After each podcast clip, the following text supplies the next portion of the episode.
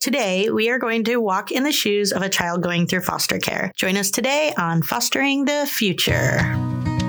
Welcome to the Fostering the Future podcast, a show about all things child welfare, dependency, adoption, and foster care.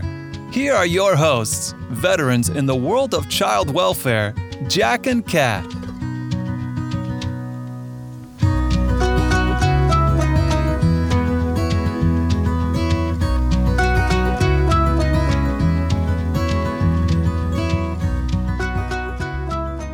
We believe that every human has incredible and equal value regardless of what side of the courtroom we sit on. We hope that everyone feels welcome and accepted here on Fostering the Future.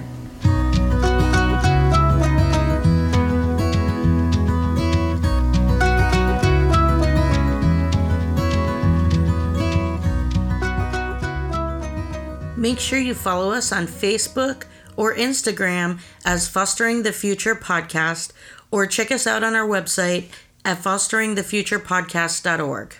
This is Jack, and I am not here with Kat today. Today, I am here with Nicole, and she is joining me in the studio while Kat is on vacation with her kiddos. Today, we have a special guest an amazing social worker and former foster youth. We are so happy to have Marissa with us today. Welcome to the studio, Marissa. Thank you. Marissa, we have a very important question for you. What is your favorite drink at Starbucks? These days, I think it's a vanilla sweet cream cold brew. It's nice. pretty simple, but um, I still get the coffee flavor and but it's still a little sweeter. Marissa, can you tell me what your current career is and um, what your experience with foster care is? So I'm a master's level social worker. I currently work in licensing, but I was a case manager and I was in the system as a child. One of the things that I think is pretty extraordinary about you is that you were in foster care when you were younger. Yes. You had this experience growing up and have turned it around to want to help other people who've been going through what you went through, right? You'd actually maybe find it surprising that quite a bit of the workers that you work around are much like myself. They experienced something in childhood that made them want to come to the system and try to make it better. So many kids who've been in foster care really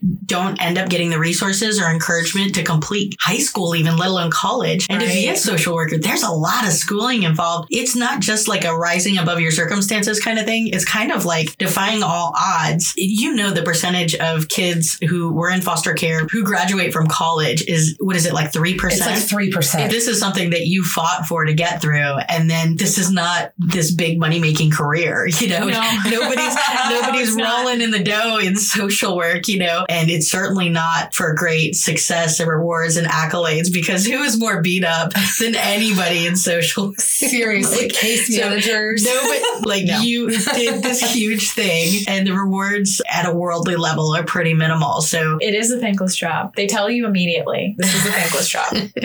so, which is kind of insane because as a case manager, at least here in, in this state, you're the legal guardian of the child when they're in foster care. When they're in foster care. So it's kind of insane that it's such a thankless job when when you are so responsible. yes there's so much liability and it's scary as a case manager. Especially because a lot of the case managers that you see are freshly out of college. You know what I ask a lot? How many cases do you have? Because that's pretty indicative of how long yeah. they've been a case manager. If they tell me they have like 10 kids or less, I'm like, oh, they're brand new. Oh, I have to teach you everything. that's really brand new. That's like only a month in. To have that responsibility at such a young age where you have these children's lives in your hand and we've seen in the paper where situations happen where kids get hurt and the case manager is legally responsible wow. for their safety when you see them once a month. Trust me, constant stress. That was a constant worry of mine. I mean, having a kid, having one kid at any age, this is a lot of anxiety. Right. At a young age is a tremendous amount of anxiety, but having 20 to 30 to maybe some more kids at one time, what can you tell us about why you came into care initially? Initially, I was brought into care. I was 13, and there were quite a few reasons. Environmental hazards were probably the first one. Neglect was absolutely the second one. And then there was quite a bit of abuse happening in the form of like emotional and verbal abuse. That didn't really come out right away, but the most evident things were neglect and environmental hazards. Neglect. And that was when you were 13. When you were younger, though, you were with a relative? That was with my relative. That neglect, environmental hazards, the abuse, that happened for maybe about a year and a half before I was removed, but I was still with that family before that. You were raised by relatives? Right. From the time I was born. So I was raised by relatives, yes, until I was 13 when I was removed, but I was still raised by relatives thereafter. Prior to that year, there was no unsafe living conditions. Things had declined, but I often say that I had a really great childhood up until about the age of 10 or 11. And that's when things went downhill. I, I was raised by my grandparents, so they got older and things happen when you get older. So up until that point, I had everything that any normal child would have. I had a loving family. I had everything I wanted. I was honestly pretty spoiled. and so I say I had a really good foundation in those early years. So it wasn't until I, I hit that preteen age that things went downhill. And that's a hard time for anybody, even in very stable homes. I know like I had loving parents. I had a great home. I had everything that I could want or need, but that was a very tough time, like from the age of probably 11 to like what, 41. I mean, but you know, like those, like those are the years where you're like the least confident in yourself. Oh, absolutely. Like, and I can't imagine going through those times and, and not having like stability to say like you had a great childhood. And that's really good because I think a lot of the mental health pieces for your life are built in that time. So you were able to get past that time frame. Then also you had this little bit of chaos in your life when, when you, when most girls of that age probably need that comfort and security and confidence the most. The thing that really got me through that time in my life was my parents were always very, like, nobody's parents are perfect, but the thing that I think my parents did very well was to build confidence in me, constantly telling me that I'm smart, that I can do anything. I was able to build confidence because I knew how much my parents cared for me because those are years that you really need that stability, right? Yeah, absolutely. I mean, you do need that. It's even more imperative to have it during that kind of middle school time where people are mean and yes, you know you like support. Yeah, you do need support. I had a hard time in middle school and I came from, you know, my parents were still married, my grandparents were married until they passed away. You know, I've come from a bunch of stable relationships. You know, we moved a little bit when I was in middle school and changed schools a little bit and I think because I'd had a little bit of a different experience moving, I had grown a little bit and in a different way. And so if I found myself having a really hard time connecting with other people. It's actually nothing I've ever talked about before, but I've found I had a very hard time connecting with people and making friends in middle school because I was in different middle schools.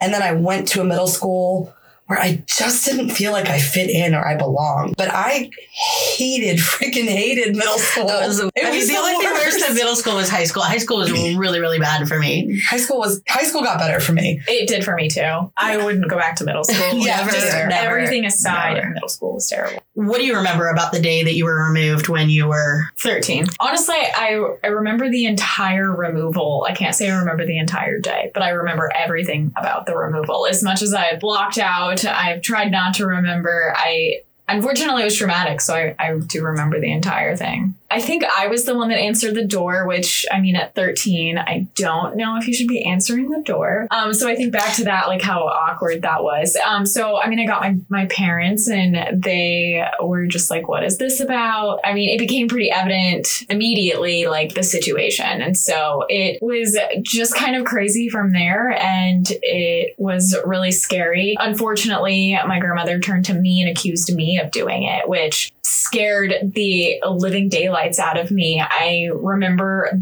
her doing that and I just immediately started bawling my eyes out because I was so scared she of what she was going to do to me. Of making the call or of Yeah. Yeah of, of making the call of somehow i i don't I, am thinking a 13 year old making that call. Like she accused me of it because oh. uh, i i actually i really don't know why. That resulted in the police coming because the police did not come. At that point it was it was pretty quick but it was chaos because i mean she immediately acted in that way. You know i i think that we've spoken about how a lot of times when these things happen that parents often aren't able to see their own accountability and are looking for someone to put the blame on. Yeah, and and for whatever reason in that moment it was me, but um, it was actually my biological mother that called, which she later shared with me and with my grandmother. I still somehow was held at fault. I can't really remember the conversations, but I she still held me to a fault on that. Did you ever get an apology or anything from her once she knew that it wasn't you? No, not at all. Was there ever an acknowledgement if it wasn't an apology? I think I, I was still blamed. Like, she still blamed me because I probably told my mom too many details. I, I think that's probably what happened. Um, and that kind of goes into what we were talking about earlier don't right. talk to social workers and right. kind of. Right. My mom had been trying to get me out of my grandparents' house, um, and I had contact with her at that point. So eventually she did make that phone call. Sometimes I think it was probably too late because at, at that point, I think there was so much damage that had been done and she didn't live in the state. So her, she wanted for me to go live with her. What ended up happening was my aunt was immediately called who lived about an hour north and she came and picked me up. And that was pretty much it for, for that day. And my mom stayed in town for a little while, but I mean, they never ended up let me, letting me go with her, but that was her goal. Were your grandparents, was this your biological mother's parents? Yes. Okay. And the aunt that you went to, was that your biological mother's sister? Yes. Is the aunt someone that was like a part of your life that you knew very well and saw her a lot? Yeah, she was a part of my life growing up. She was in and out. I, she would come. I mean, she lived an hour away. So I don't know. That sounded really far when I was a kid, but now I'm like, oh, that's really not bad at all. I drive that every day. I was gonna say, with your job, you probably drive that ten times a day. So. Honestly, yeah, right? I mean, it takes me an, over an hour to get across the county now. It's yeah. the same county, yeah. and this was two counties north. So I stayed with my aunt the entire time. She was she was a part of my life. I knew her very well. I loved her. I relied on her whenever she would come to town. I was always excited. She'd come to Christmas, so I knew her very well. It was, she was not a stranger at all. Uh, she had had stepped back um, from coming, I think, around that time. And I think it was just because my grandmother was was not a very nice person. She was also drinking, although that wasn't really ever really highlighted too much when I was removed. She was not a very pleasant person. And so my, my aunt had taken a step back, but I was glad she was so close and it was a comfortable place for me to go. I didn't have a room, I didn't have a bed, but um, they let me stay with her and I slept on her couch for about four months.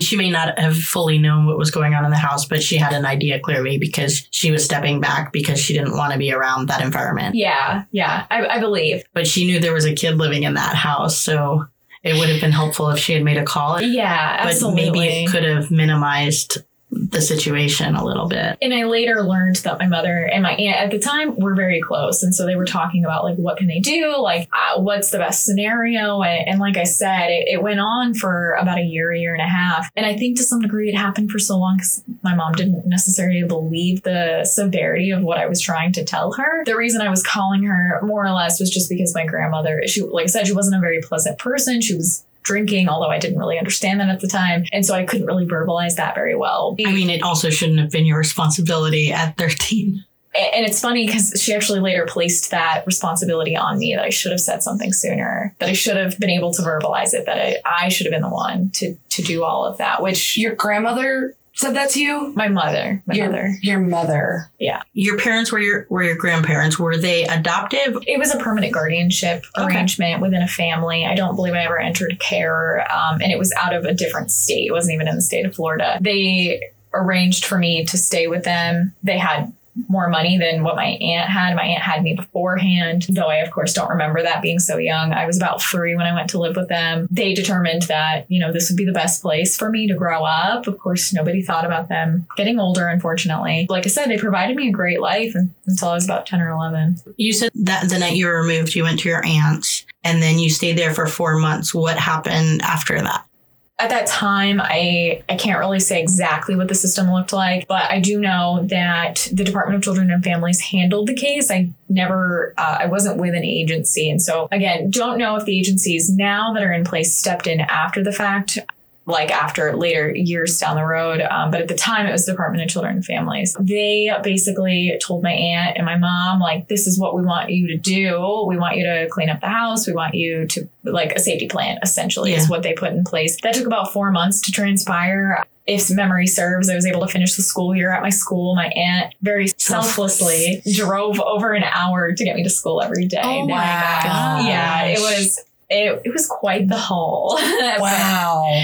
yeah. So that's pretty to, incredible. Yeah. And it was eighth grade. So like, oh, I mean, it was a big deal. It was like a milestone year. It was. It absolutely yeah. was. So, I mean, in the middle of the summer, it was a June or July that I was able to go back. I was removed at some point in the school year. So probably about four months later, I, I was able to go back. Um, to your grandparents? Yes, to my grandparents. Back to the house where I was living. Things had, a safety plan had been put in place essentially by the Department of Children and Families. So after four months of living with your aunt, a safety plan was put into place and you moved back with your parents who raised you, which are your biological grandparents. Yes. What we normally see when kids are put back in home is that there's a certain amount of time that the case remains open. Today, yes. That, uh, that wasn't the case then. That was not the case then. I might have seen a, another worker maybe once, but nobody ever talked to me. It was pretty much case closed at that point. It wasn't what you see today where mom and dad, it was grandparents in a permanent guardian relationship. So maybe that might have been some of the difference. In like the circuits that we work with, even if a child's going to a relative, both the guardian ad litem program and case management are doing visits for what is it, six months in general? You mean six months after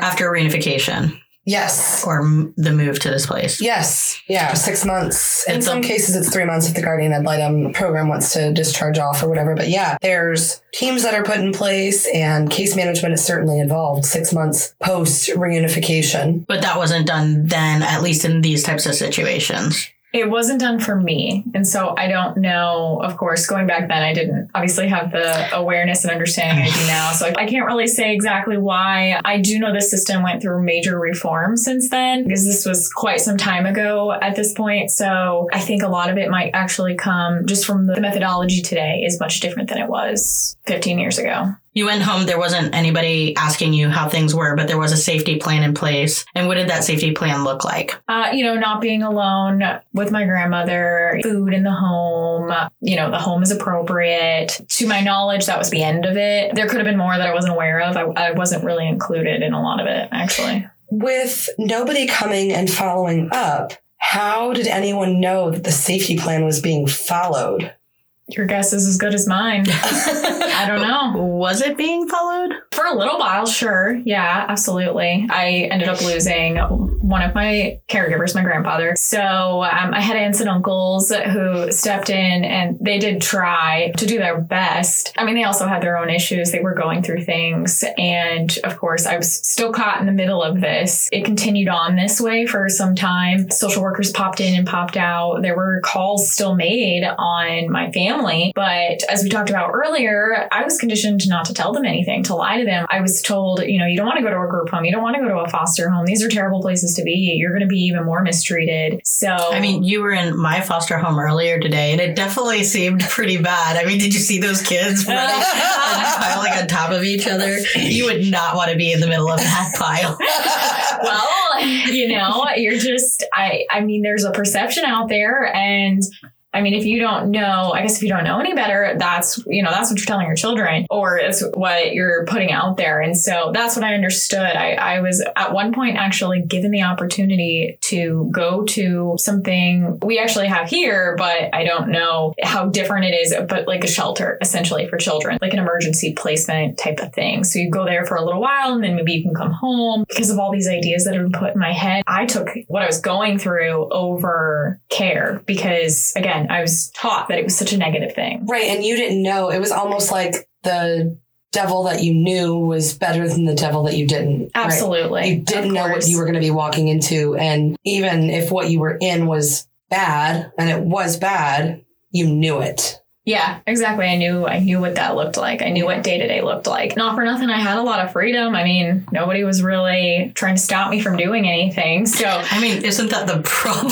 it is. Oh, by, by all means, it absolutely is. I knew that for the most part I could take care of myself. And so I rathered that over what I didn't know and what these terrible ideas have been put in my head that I couldn't have possibly known any different. I didn't have any friends that were in foster care. I didn't have any friends that even could could say anything on the matter. So you were put back in the situation. Nobody was really checking on you. Reports were being filed. They were, I guess, being marked unfounded. I think it may be screened out. I I think because they had said they investigated those that they were false reports or you know the same thing was being reported. They didn't find anything. I made the determination on my own. I, about 16 or 16 and a half maybe to leave. I was done. In this point, I'm in control. So I, I went and lived with a friend and stayed there because I mean, it, it, wasn't at home, right? That's all I wanted was I just wanted away from home at this point. But I was in control of that. It wasn't a foster home, no. But at the same time, I knew what it was. Like, you know, the, the devil that you do know, yeah. right?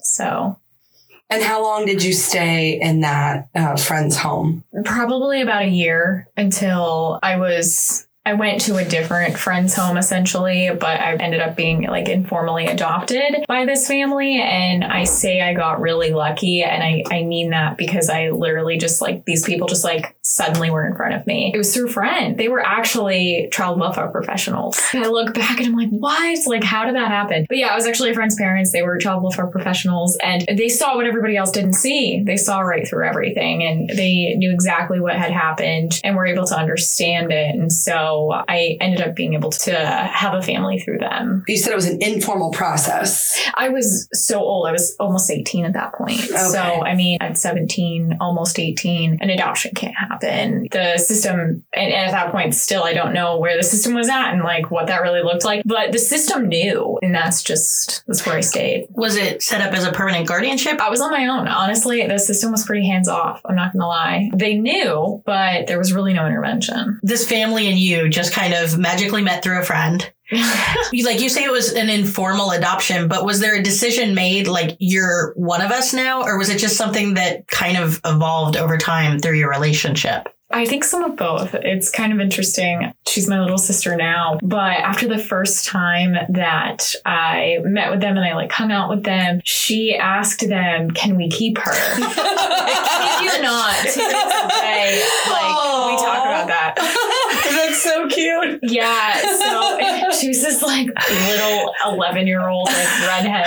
And she's the cutest thing at, at this age. And now, you know, she's, she's quite the kid. I guess she just loved me. I don't know what it was. It was really sweet. So I would hang out with her and stuff too, as well as my friend. They saw what was happening. As they put it, I don't want just want to help you. I actually want to give you a leg up. And I actually want to help you get to where you want to be and not just in the moment give you something. It evolved, but it also kind of was like, you know, you're one of us. You're my daughter. You're my sister. And so the the little 11 year old girl pretty much immediately was just like, you're one of us. You know, it was, it, it was really sweet. How did that make you feel? For once, I mean, in my life, like I felt like I fit in with the family. It was it was really sweet, and it it made me feel wanted and loved. And I knew then that it was really powerful to just have somebody to care. And so I didn't realize it right then what was going to transpire. But it, it, it became, it, they became my family. Like they're everything to me now. And so I can't even imagine what would happen if I didn't have them. That's so amazing. You were 17, almost 18 when this happened, right? Yeah. I mean, I had to have been maybe three, four months from turning 18. Wow. So one of the things, actually, I was listening to a podcast recently and they were discussing this when you don't have the stable family feeling of belongingness, that it's hard to like have a home base to like shoot off from right at the right time that you needed it. That was put in your life. I mean, obviously it would have been way better if that happened years before. Absolutely. Right? Like maybe seven years before. but um, but then also maybe you wouldn't be the person that you are today. Yeah. And you wouldn't be impacting other people's lives in the way that you are if you hadn't gone through that experience. But it, it was very timely, I think, that right at that time where you need that nest to fly from that that was provided for you in your life. And really, in a sense, it wasn't like anybody handed that to you. You got that. And it, like nobody brought you a family. It was like, these people are going to take care of you. You were like, all right, well, I'm going to get a family now. You know what I mean? not that you necessarily would have even verbalized that, but definitely um, not at the time. You were like, I'm going to leave this place because it's not safe. I'm going to go here. Okay, this isn't necessarily the best place for me now. So I'm going here. And that's your family. Yeah. It, like I said, it, it just kind of happened. It's funny. I only met them because my friend was giving me rides to work and they lived close to where I work. They make jokes that my friend never really brought a lot of friends home. So like they were like one of the few people that they had met throughout her being in high school. They were very interested. And I mean, I was pretty much an open book. I really didn't try to hide it at this point, what I was going through. But also, I mean, you ask a few questions, it's easy to tell, like, okay, something's up. Obviously, they're more trained. They had more perspective. And so they were everything at this point. So, did you open up to them very quickly? I mean, I had told so many people. I mean, I told my teachers, I told my guidance counselor, I, I told a school, a social, social worker, school liaison of some kind. And nobody had done anything at this point. So, like, what? Different system, I don't know. I really can't. I can't. I don't know. I mean, we're in the same state. This isn't like the 1800s here, right? Like this no. is like you're not, not 200 years old. No, this is not that long ago. I mean, it, it was 10 years ago. Yeah, but still, I mean, I mean, we're still 10 man- years ago. I was a married woman. I like. I listen for those of us a little older. That's not that long. I know, right?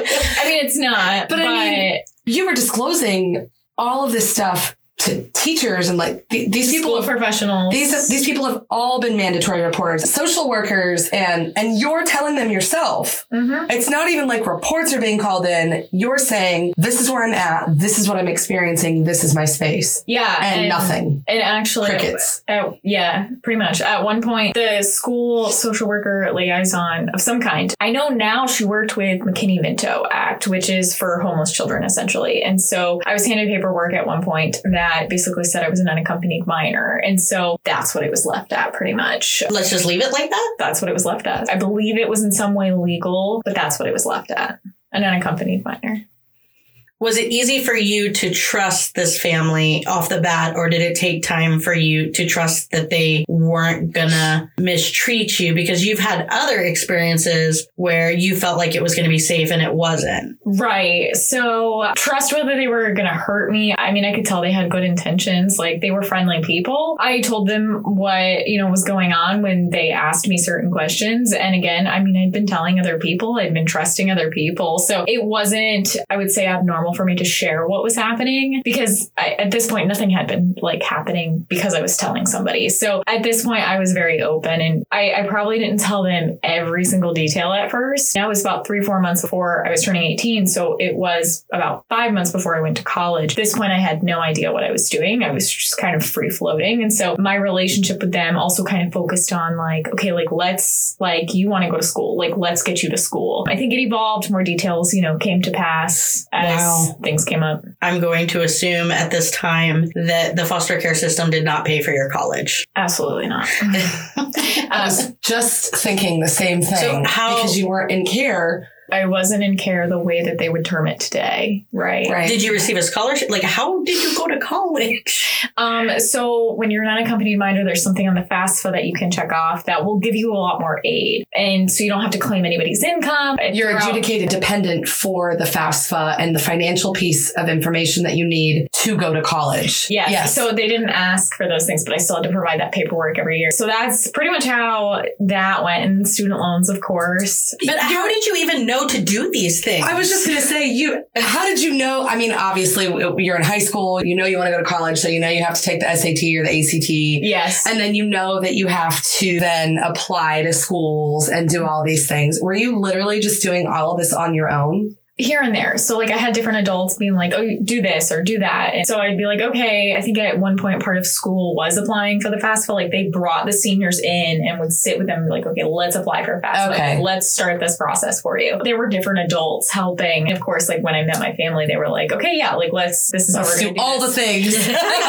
well, yeah. I mean, at that point, you're three months from 18. You're going to college in five months. Application periods have started. So I got lucky. I had already okay. applied to a school. Like again, ah. they brought the seniors in. They were like, let's apply to some school. Ah, let's get okay. this. Like wow. I had applied. They called me back, but I never really like did anything with it because I didn't know if I wanted to go there. I had another friend going to a different school, and I was like, maybe I'll go with her. Like, well, I'll like stay in an apartment with her or something, you know, in a different city. And so that sounded like a great idea. It probably wasn't practical. Again, I mean, 17, you don't know what the real world looks like. right. Because I had applied to the school I did end up going to, that was actually the school that my family went to. So that was their door basically. And that's where like, you had applied before you even. Before I knew them. It's like that last year or whatever kind of was fate had kind of stepped in. so to speak. Like, if the social kind of like, workers aren't gonna fix this, yeah, we gotta fix this. Somebody do some crap, man. Yeah, but I mean, like yeah. you, you applying, and going to the school that they went to that was their alma mater, and yeah, I think my family had probably gone to some other schools. They did different things before they came to being into child welfare and being a social worker and stuff as well. At 18, I didn't know I wanted to be a social worker. I was incredibly resentful of the system. Obviously, I mean, yeah. imagine at this point. I'm getting resentful. and It's not even the system anymore. I know. I'm like completely incredulous. I'm like, who can we talk to now? and like, who did this? Uh, listen, it's, it's systemic, right? I knew I wanted to be a therapist, and so I knew I wanted to help people, and I decided that when I was 13 at that age and then I stuck to it. I don't really know why. I probably threw around some things like being a veterinarian, you know, because I love animals and just different stuff like that. But that always stuck out. Like that always came out on the end. I was going to go the psychology route. I was told I was very ambitious. And so I wanted to prove my family wrong. They told me I couldn't do it. So I was like, no, I'm going to do it. Like, you can't tell me I can't do something and, you know, just hang me out to dry. like, I'm going to go do it. But you know, it's phenomenal that you are where you are now and that most people who go through these experiences that you've been through i mean these are the stories that we're hearing from the bio parents that we talk to that are struggling with drug addictions these right. are their childhoods and yeah. you turned it around and put yourself on the other side of that table i can't imagine most teenagers who are living in this type of home environment are using drugs and they're doing what they want. Yeah and they're they're they have all the freedom like you said. And those things were said to me like oh you're probably going to be pregnant or you know you're probably doing drugs. And again people were telling me these things so i was the very stubborn brat that I was and was like, no, I am not going to do that. I'm not going to be a part of a statistic that I don't want to be a part but of. But that probably saved you. Probably. In, in some ways. Right? I, because yeah. you were so stubborn and they were telling you, they were trying to pigeonhole you into being a statistic and you were kind of like, screw you. I'm going to prove you wrong. Yeah. I mean, I probably said those words at one point. I am like kind of enamored with how you have taken control of a not great situation and totally flipped the script. I mean, I really think that had I not met my family, I probably would have been in a different situation. I really didn't know what I was doing. Like I was trying and I was aiming for like college. I was aiming to have a better life. And I knew that I didn't want to be the way that I was raised. I mean, if it wasn't for them, I really don't think. And they would probably say, no, you did it on your own because they've told me that a million times. But like they were the biggest support and they were that one adult that like made the difference. I was a teenager. I wanted to do what I wanted to do still, and but they still stuck by me. They were they didn't give up on me even when I tried to push them away, and and that's pretty much how that relationship transformed. But because they stuck by me, it gave me what I needed to continue on. I want to beat them when I grow up now. One of the things I wanted to ask you was what the system did well when you were going through this. And I, I feel like I can already answer that. Like nothing. yeah, nothing. Right? I would say that when I was removed, there was an officer who, like, she pulled me aside. She made me actually feel really safe and she was really friendly. Probably out of that time when I was in the system, that was probably the person I was most truthful with. I don't know what it was. She just made me feel safe. I was scared to go back into my house at this point uh, when I was removed, but she walked back in there and she, like, sat in my room with me and she was like, just grab, you know, take the time that you need, grab what you need. She made me feel safe. So, like, I would would attribute something that someone did well into that. But I mean, I would also say that my family, even though they weren't really like a formal part of the system that you would see today in a, in a process you would see today, they were the best thing. Like they were the best thing that could have happened. In the end, it was positive. Yeah, you went through yeah. horrific things. Right. And it was horrible but none of that dictated who you are as a person. Yeah, I think this whole, I think the outcome was positive overall. I can't believe a little crappy the way you got there. Yeah. Sometimes sure. I say to myself, "Could I have gotten here a different way?" You know, could something else have been? You know, like, why did I have to go through that, right. to get here? You are like a powerful person. Most people don't go through what you went through and overcome. Like it's not some like somebody rescued you from this situation. Like you rescued yourself. you know, like you were like, "I'm not doing this anymore. I'm getting out, and I'm gonna find a safe place to be." And you found that safe place and they turned into your family and they sound incredible. This is you. Like this is what you did. I think it shapes the way you do your job so I much. So, I mean, it, I know for me in working with you, I now am connecting some dots in some ways that you have advocated. Okay. Um, and I have told several people that you have advocated so hard. And I try to be aware of my own bias because that's something we're taught in social work. But I'm going to be honest, I, I'm not alone. Like a lot of professionals have come from very dysfunctional families or something that brought them to social work. Something's got to make you want to do it because nobody's paying you for all the time you're putting in and yeah. the heartache. We're, we're underpaid, we're overworked. So yeah. something's got to bring us here. Today's system, you're looking at case management and you're looking at some of the other professionals, whoever they may be, and you're like, why aren't you answering my phone call? Or, you know, like you're frustrated with them, but something brought them here. They might be struggling in the moment, but they do care. Like you don't come to this because you don't care. The system is much different now, of course. I think that's a really good point for everyone to hear that everybody's working in the system that's been brought to the system kind of for a reason. And I think it would be helpful for everyone to remember Absolutely. when they're upset with the case manager or they're upset with somebody else who's doing something to kind of humanize them mm-hmm. a little bit. I think they take on a really bad rap at times if they don't answer their phone. I mean, I, I can say I've been kind of in the same way, like, God, they're not answering their phone. Or I've called them for two days and I can't get a hold of them. And then other times I'm like, all right, it's been 48 hours. Maybe they're on vacation. You know, maybe there's an emergency. I'm, I'm not having an emergency. Bahamas. Yeah. I'm not having an emergency. Like, put it into perspective. Right. That's what I've found. I can't say that that's everybody, of course, but the connections that I've made in the system, they come here for a reason. And even in my family, they're connected to the system as well. They came here for a reason too. I can't say I've met very many people that social work just fell in their lap and they were just like, like I, I want to work long hours, and make no money, have everybody annoyed at me all the time. That's the job I want. A million phone calls a day. You were talking about the police person that made you feel safe. To help those of us who work with kids in care, what could we do or say to help kids feel safe? What sticks out in my mind, and I'm, I'm trying to go back to that situation because it's of course different when you're looking at it from an adult perspective versus when you're a kid in that situation. This person just got on my level. Like they talked to me like very softly. Like they told me I was going to be okay. And that was probably one of the only people that actually told me you're going to be okay. Just, you know, whenever a child is upset, being able to, you know, get through to them and say you're okay, which I imagine is what many of you who are foster parents are doing when your children are coming to you in the middle of the night, or they're having a moment like you're you're Jack sitting Daddy's down. sitting on the floor with the kid hiding in the bathtub, right, right, saying "boo," right, yeah. Offering i know one of the things that i do when they first come in is oftentimes they've either been in an office or sitting in a car. I'm like right. have you have you eaten are you right, hungry? Yeah. Meet the actual like need the necessity that their body actually needs. It's like what is it? Maslow's lo- laws of hierarchy. hierarchy. Like yeah. you've got to meet those meet needs. that need first. Yeah. That I think then helps to gain some of the trust mm-hmm. and put them like that eases that anxiety because now this like hierarchical need is now met. Right. And then we can kind of move to the next kind right. of space. That's kind of what I do.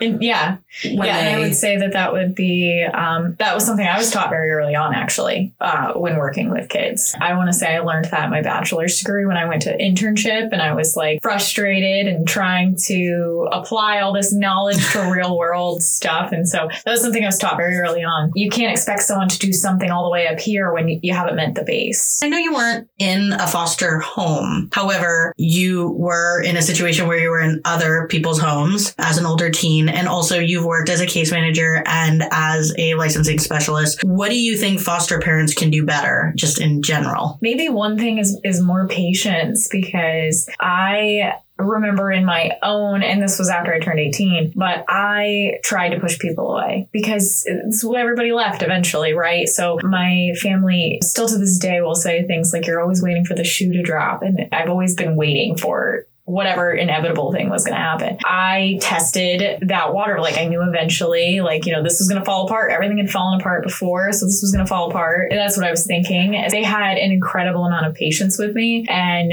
again, didn't give up. Maybe I would say that for some homes that get frustrated with kids pressing boundaries or, or pushing them away or being destructive because they know it's the one thing they can do. Because at that point they are taking control. The destruction is in the, in their hands. Like that's their control control. And so maybe more patience. But I, our foster parents already do so much for these kids and they already do so much that is in a positive manner. Patience is something we all endeavor to have, and we are all still human. Absolutely. And we don't always have it all the time. And I'm not even going to speak for everyone else. I'm going to speak for myself.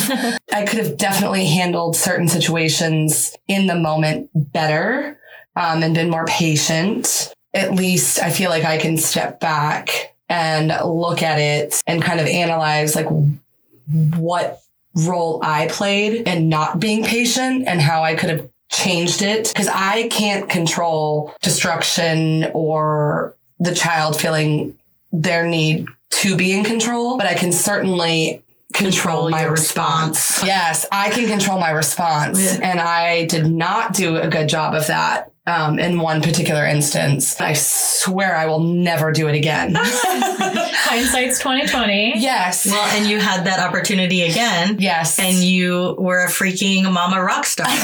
Thank you. Yeah, I, I did. I had that. I had the opportunity again, and I did not. You know the nice thing about kids go. is they keep doing the same oh, things. I know, they right? Give us the opportunity to really get it right. I'll have multiple chances to correct my to error. Respond better to your crazy wild behaviors. Yeah, this is the test one, test two. Yeah. Speaking of that, about how they had to be patient with you and that you were waiting for the shoe to drop. How has this experience in your teen years affected how you are in your adult life, especially with relationships? You asked that question, and the first thing that comes to my mind is probably trust. I mean, that's probably what anybody would say immediately is a lot of people broke your trust. So to this day, like somebody in my position would struggle with trust, and I do. There's always this like apprehension with new people or with new relationships or whatever the case may be. Something that maybe other people that might not realize is I personally sometimes struggle to understand family because I never had it. So I had my two parents or my grandparents who were my parents. And I had these aunts and I had these uncles and cousins, but it was very dysfunctional. So today, when I walk into a foster home or I walk into a family's home, it's more difficult for me to understand those relationships because it didn't happen, right? So coming now into being adopted, that was probably why they needed some more patience with me, was because they didn't understand. And so I had to learn what it was actually like to be in a family. And so I would say still to this day, there's a learning curve. How did they help you with that? Learn how to be in a family. Yeah, how to be in a family. Like, was there, is there something that you think you can point to? Is there something that kind of sticks out for you that helped you? Honestly they didn't give up for lack of a better way to put it just like tried to help me understand like where i fit. Tried to just let me be who i was and wherever i fit was wherever i fit and then they were supportive of that. Like i said i definitely tested boundaries. I mean as any teenager is going to and they had to be very patient with me. But at the end of the day, they always let me be me. They let me talk about my family. They were very accepting of, you know, I have this other place that I come from. And what they like to say today is that we're all like a family of misfits. And it's, it's kind of sweet because, like, you know, there's dysfunction in every family. And that's probably very important to remember when you're working in this field. But my sisters are adopted as well. They're actually biologically related. They were adopted as well. You know, we're just little family. So your family, but it's not, it didn't happen in this kind of traditional way that society sees family being created. Right. Do you have any biological siblings? I have two biological siblings that are half siblings. Technically, we have the same mom that I know of. Um, but they grew up somewhere else, not yes, with you. Yeah, I never, I never really grew up with them at all. I've had very little contact with them throughout my life. Do you have contact with your aunts and uncle, biological aunts and uncles, or any of the people that were kind of No. No. No. I think those relationships fell away. I watched my biological family. They were actually a family at one point and their dysfunction I was just kind of caught in the middle of. I watched them kind of all go their separate ways. To this day, there's maybe only other one other person in this state and the rest of them are all over the country. Not to say that I don't have them on Facebook and they don't like my picture or whatever, but you know, that would probably be about ex- the extent, the extent of contact. You have like a solid relationship with your family now, which is your adopted. Absolutely. I see them regularly every holiday. Like we talk all the time. They help me through my journey in my career even too. So did I you mean, have feelings of kind of ever just giving up and just like oh not necessarily giving up but just kind of giving up on the idea of family and just okay i'm going to go to college. I'm going to be different from them. I'm going to make something of myself. I'm going to show them kind of like what you were talking about before. I don't think I ever thought that far into it. I think that I had no idea what family looked like. So I just, I don't think I thought about it. And mm-hmm. so I, I see that in some of our kids today, even like, especially our teenagers. So I always have like a special heart for the teens because I know how that felt. I know what they're thinking. And, and even though they're saying one thing, they really mean something else. Cause, you know, that's being a teenager as it is. right. So, what was it about your experience that made you want to be a social worker?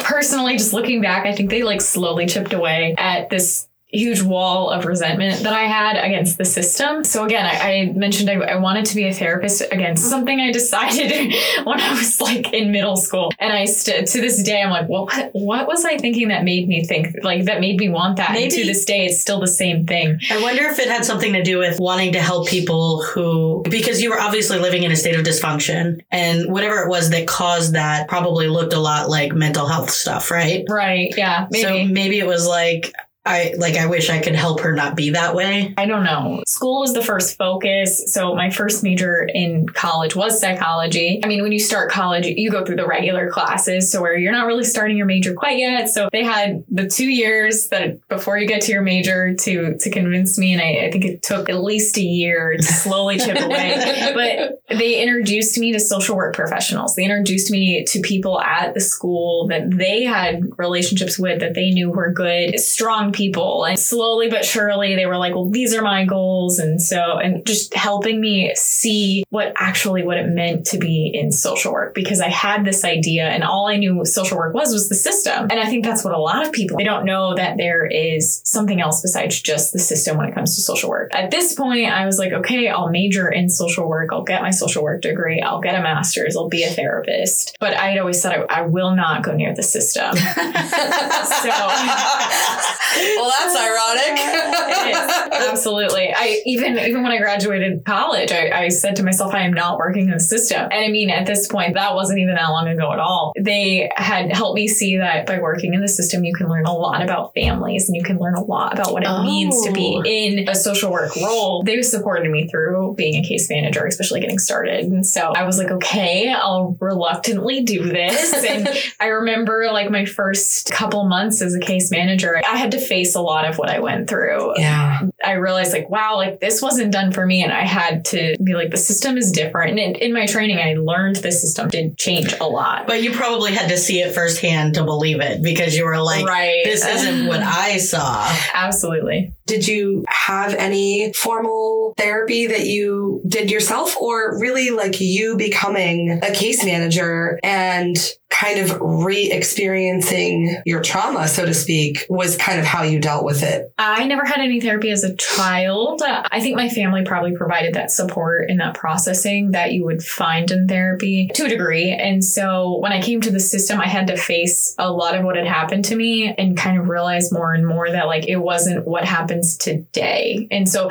that's what I more mean when I say like I had to face it. it is like I had to face the system. In that I learned that that is not what today looks like. The system actually has come a ways. And I can't speak to that county, but I can speak to what I see today. And I think kids are helped more today than I was. I don't know what it looked like in that county for smaller children, but at least for teens, I can say they are helped more today. But there's still lots of room to grow. Do you have any intention of ever being a foster parent? I always tell people I don't want children. Like, I don't want to have my own children. That's something that I've always felt. And I, I don't really know why. I just never had the interest. I always say maybe I will adopt. And it does come back to what I went through. I, I do want to be able to adopt and help children. I want to be able to be that for somebody at some point in my life. Me and my husband have talked. He's absolutely open to it, but we've talked about fostering. And of course, when you're working in the system, it's really difficult to be a foster parent. So almost Can you impossible. do a different county?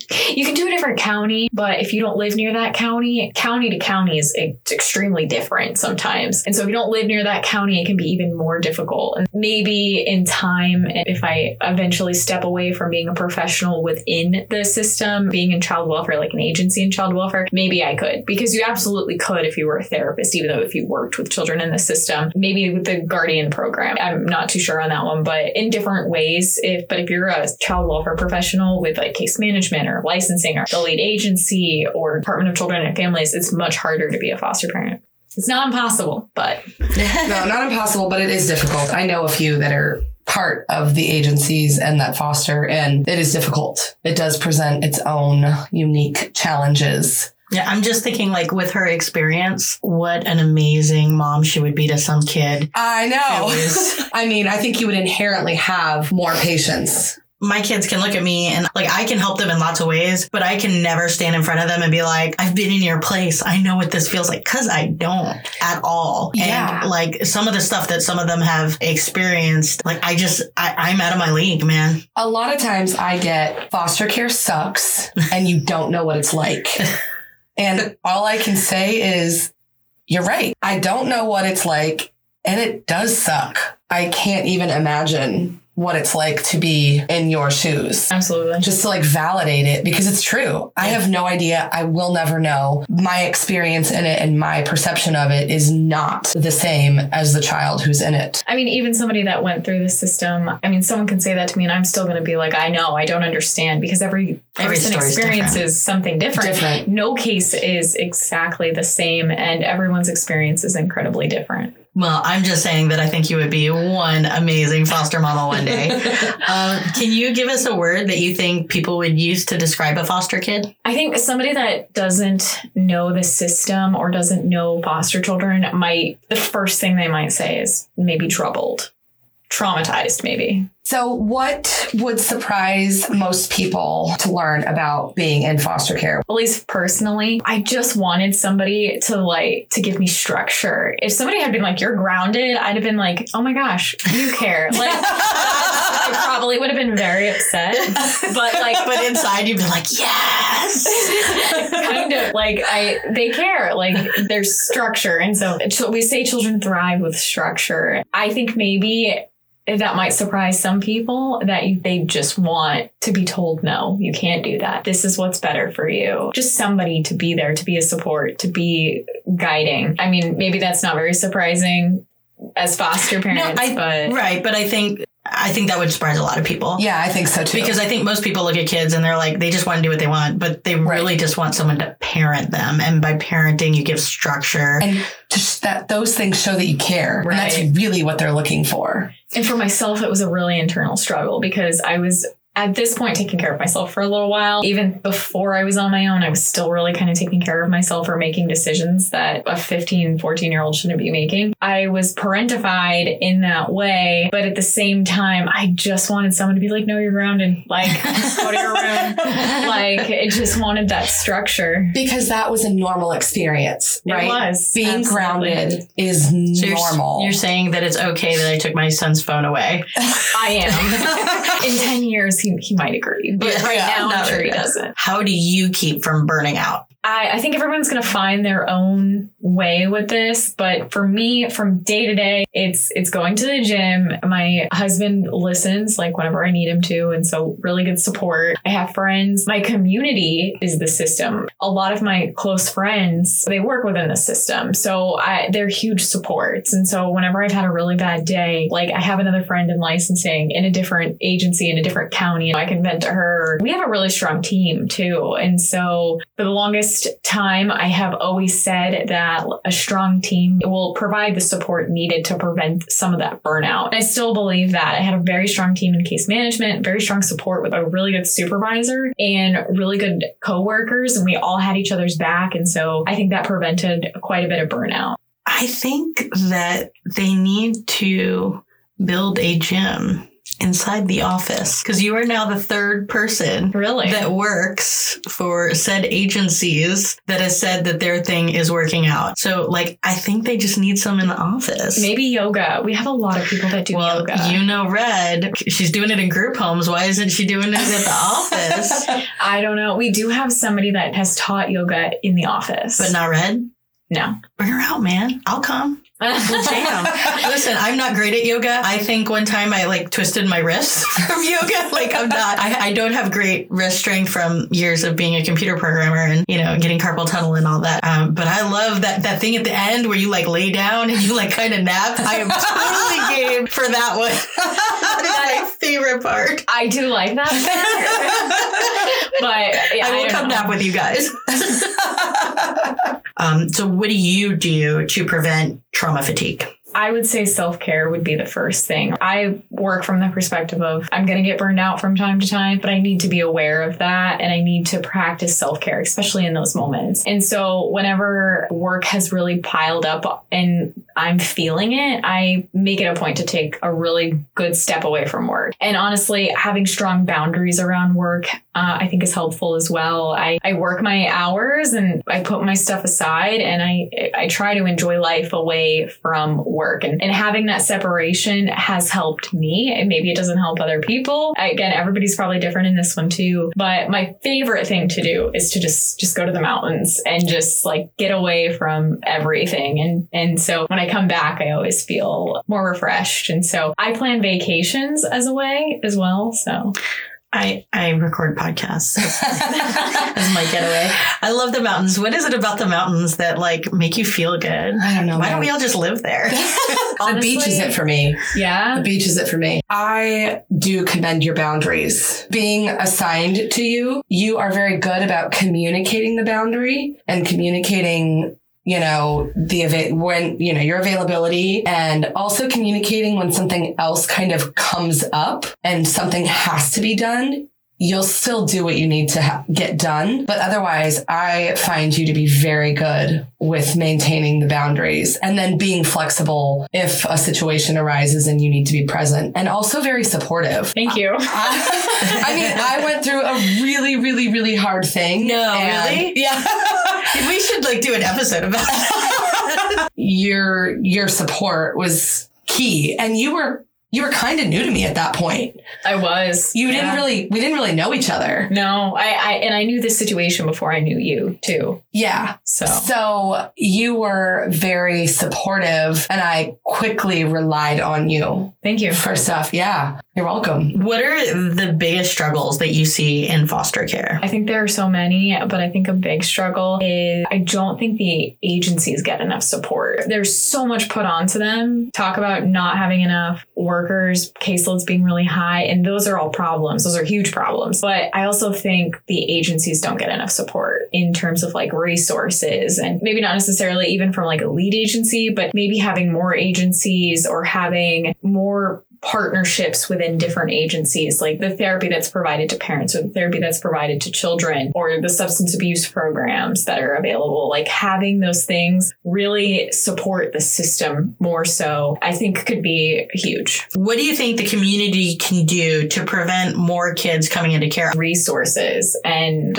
I think you talked about Miami having a different culture and how they have less children in care. And then here there's more children in care, even though we have less population. And maybe some of that attributes to the resources and just the knowledge of those resources because this county in particular is more rural. I mean, it and we don't have a children's board. Access to resources are, are very different here. I think that there's, I mean, there's lots of drugs in this area too. And not that there's probably not lots of drugs everywhere or other places. Certainly in Miami. yeah. well, and community outreach and we're ta- and talking about resources, I think would be two really big things to hopefully to, to prevent more children from coming in care.